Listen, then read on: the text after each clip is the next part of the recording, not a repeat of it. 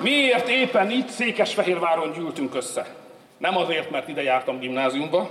Habár hálás vagyok Székesfehérvárnak, hálás vagyok a Teleki Blanka gimnáziumnak és a Mávelőrének is. Kampányzáró rendezvényt tartott a Fidesz péntek délután Székesfehérváron a Városház téren. Orbán Viktor szerint a kampányt valójában nem szabad lezárni, hiszen április 8-a után még meg kell vívni a csatát Brüsszellel.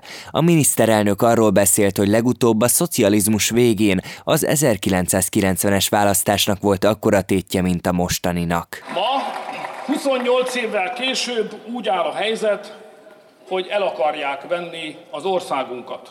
Idegen érdekeket kiszolgáló ellenzéki pártokat akarnak kormányra juttatni, hogy aztán lebontsák a kerítést, és elfogadják Brüsszel kezéből a kötelező betelepítési kvótát. Vasárnap tehát Magyarország sorsa hosszú évtizedekre és visszacsinálhatatlanul eldőlt. A kormányfő ezúttal is felhívta a figyelmet arra, hogy szerinte az Európai Unió politikusai és a magyarországi ellenzéki pártok Soros György utasítása szerint járnak el. Mondjátok el hát mindenkinek, hogy a paktumot már Gyurcsánytól vonáig mindenkivel megkötötték. Két jövő közül választhatunk. Az egyiket Soros jelöltjei kínálják, a másikat a Fidesz és a kereszténydemokraták jelöltjei képviselik. Nekünk Magyarország az első nekik Soros György, és az általa kínált hatalom az első, mert pénzért és hatalomért mindenre képesek. Megkérdeztük a rendezvény néhány résztvevőjétől, hogy mi a véleményük a kormányfő beszédéről, de a többség a Lánchíd Rádió kérdéseire érdemben nem válaszolt. Balogh Péter vagyok a Lánchíd Rádiótól, válaszolnának nekem egy két rövid kérdésre? Nem Fake news. Nem Te mit csinálsz meg ezzel a mikrofonnal? Honnan jöttél Lánchíd Rádió? Igen. És mennyit fizet a Simicska? Ma mit keresel itt? Én innen tudósítok. Vona Gábor érdeklődni, vagy a Iglajosról Zsidó, zsidó.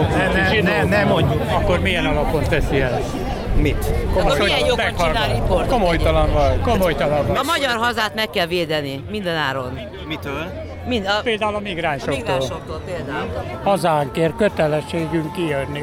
Úgy gondolom, hogy aki migránspárti, az a saját vérét megtagadta, ugye, a Gyurcsány elvtárs által. Tüntetők is megjelentek a kormánypárt rendezvényén. A Nem adom a házamat mozgalom például Zárjunk le egy sötét korszakot címmel szervezett megmozdulást, de civil emberek is tiltakoztak a Fidesz ellen transzparenseikkel. Egyik akció sem volt azonban sikeres. Azokat ugyanis, akik kormánykritikát kritikus feliratú táblákkal érkeztek a tömegbe, a biztonsági szolgálat emberei azonnal elvezették a helyszínről.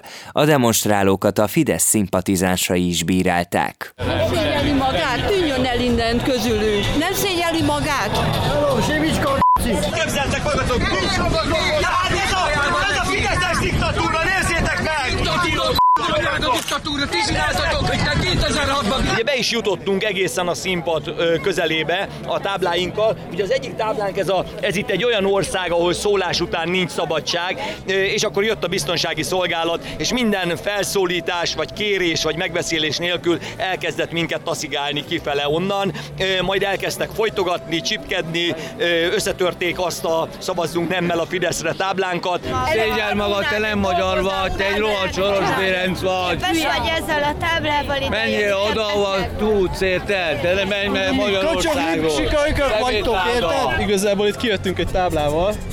Az van ráírva, hogy letelepedési kötvényel is szavaznak. De amint láthatjuk egyébként kopasz állam van, mert rendesen kitessékeltek.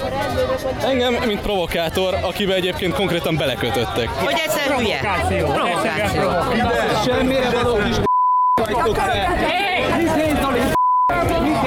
az esemény végén kisebb verekedés tört ki Székesfehérvár belvárosában. Egy nagyjából 30 főből álló csoport ott maradt, és több mint egy órán keresztül hangosan és ingerülten vitatkoztak. Hajrá Magyarország!